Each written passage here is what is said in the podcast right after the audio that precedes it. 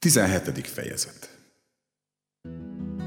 Miután áthaladtak Amfipoliszon és Apollónián, Tesszalonikába értek, ahol zsinagógájuk volt a zsidóknak. Pál pedig szokása szerint bement hozzájuk, és három szombaton is vitába szállt velük az írások alapján.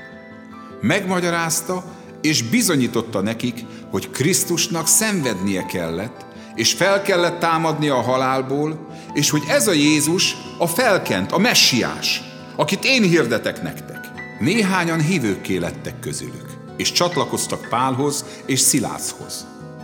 Ugyanúgy igen sok istenfélő görög is, valamint sok előkelő asszony is.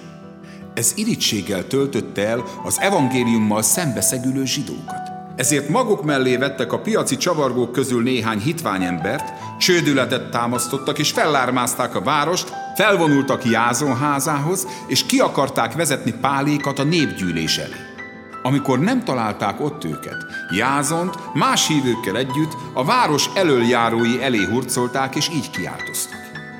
Ezek, akik az egész világot felforgatták, itt is megjelentek. Jázon befogadta őket, holott ezek mind a császár parancsai ellen cselekszenek, mivel más tartanak királynak, Jézust. Ezzel fel is izgatták a sokaságot, és a város elöljáróit, akik ezt hallották. Amikor azonban Jázon és a többiek kifizették az óvadékot, elbocsátották őket. A testvérek pedig még akkor éjjel elküldték Pált Szilásszal együtt Béreába. Amikor megérkeztek, bementek a sinagógába. Ezek nemesebb lelkűek voltak, mint a tesszalonikaiak. Teljes készséggel fogadták az igét, és napról napra kutatták az írásokat, hogy valóban így vannak-e ezek a dolgok. Sokan hittek tehát közülük. Sőt, még a tekintélyes görög asszonyok és férfiak közül sem kevesen. De amint megtudták a tesszalonikai engedetlen zsidók, hogy Pál Béreában is hirdeti Isten igéjét, odajöttek, és ott is fellázították és felizgatták a sokaságot. Ám akkor a testvérek azonnal tovább küldték Pált a tenger felé. Szilász és Timóteus azonban ott maradtak.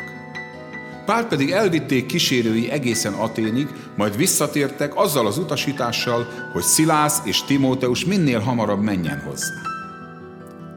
Miközben Pál Aténban várta őket, háborgott a szelleme mert látta, hogy a város tele van bálványokkal.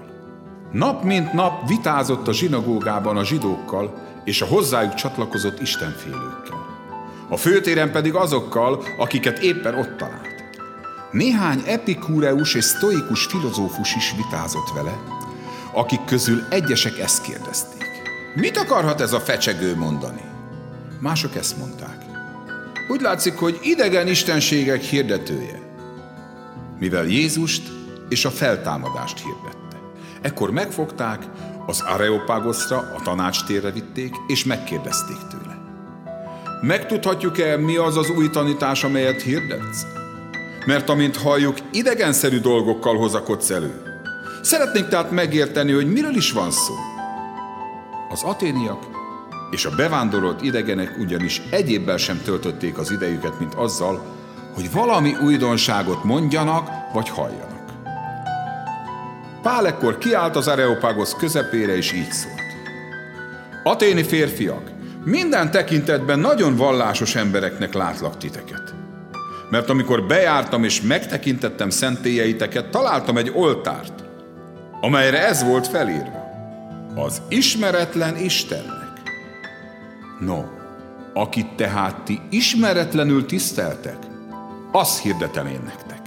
Istent, aki teremtette az egész világot, és mindazt, ami benne van. Aki mennek és földnek ura, és nem lakik emberi kéz alkotta templomokban. Nem szorul emberi kéz szolgálatára, mint a hiány szenvedne valamiből.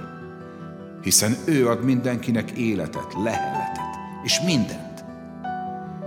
És az egész emberi nemzetséget egy vérből teremtette hogy lakjanak a föld egész felszínén. Meghatározta eleve rendelt idejüket és lakóhelyük határait. Hogy keressék Istent. Hát, ha kitapogathatják. Hát, ha megtalálhatják. Hiszen nincs messzire egyikünktől sem. Mert ő benne élünk, mozgunk és vagyunk. ahogy a ti költőitek közül is mondták némelyek. Bizony, az ő nemzetsége vagyunk. Mivel tehát Isten nemzetsége vagyunk. Nem szabad azt hinnünk, hogy aranyhoz vagy ezüsthöz, vagy kőhöz, művészeti alkotáshoz, vagy emberi elképzeléshez hasonló az Istenség.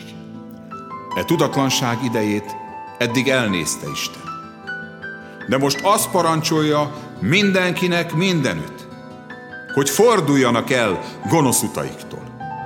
Ezért rendelt egy napot, amelyen igazságos ítéletet mond majd az egész földkerekség fölött, egy férfi által, akit erre kiválasztott, akiről bizonyságot tett mindenki előtt, azáltal, hogy feltámasztotta őt a halálból. Amikor a halottak feltámadásáról hallottak, egyesek gúnyolódtak, mások pedig ezt mondták, majd meghallgatunk erről máskor is. Pál ezután eltávozott közülük. Néhány férfi azonban csatlakozott hozzá, és hívővé lett. Közöttük az Areopagita Dionysios és egy Damaris nevű asszony, és velük együtt még mások is.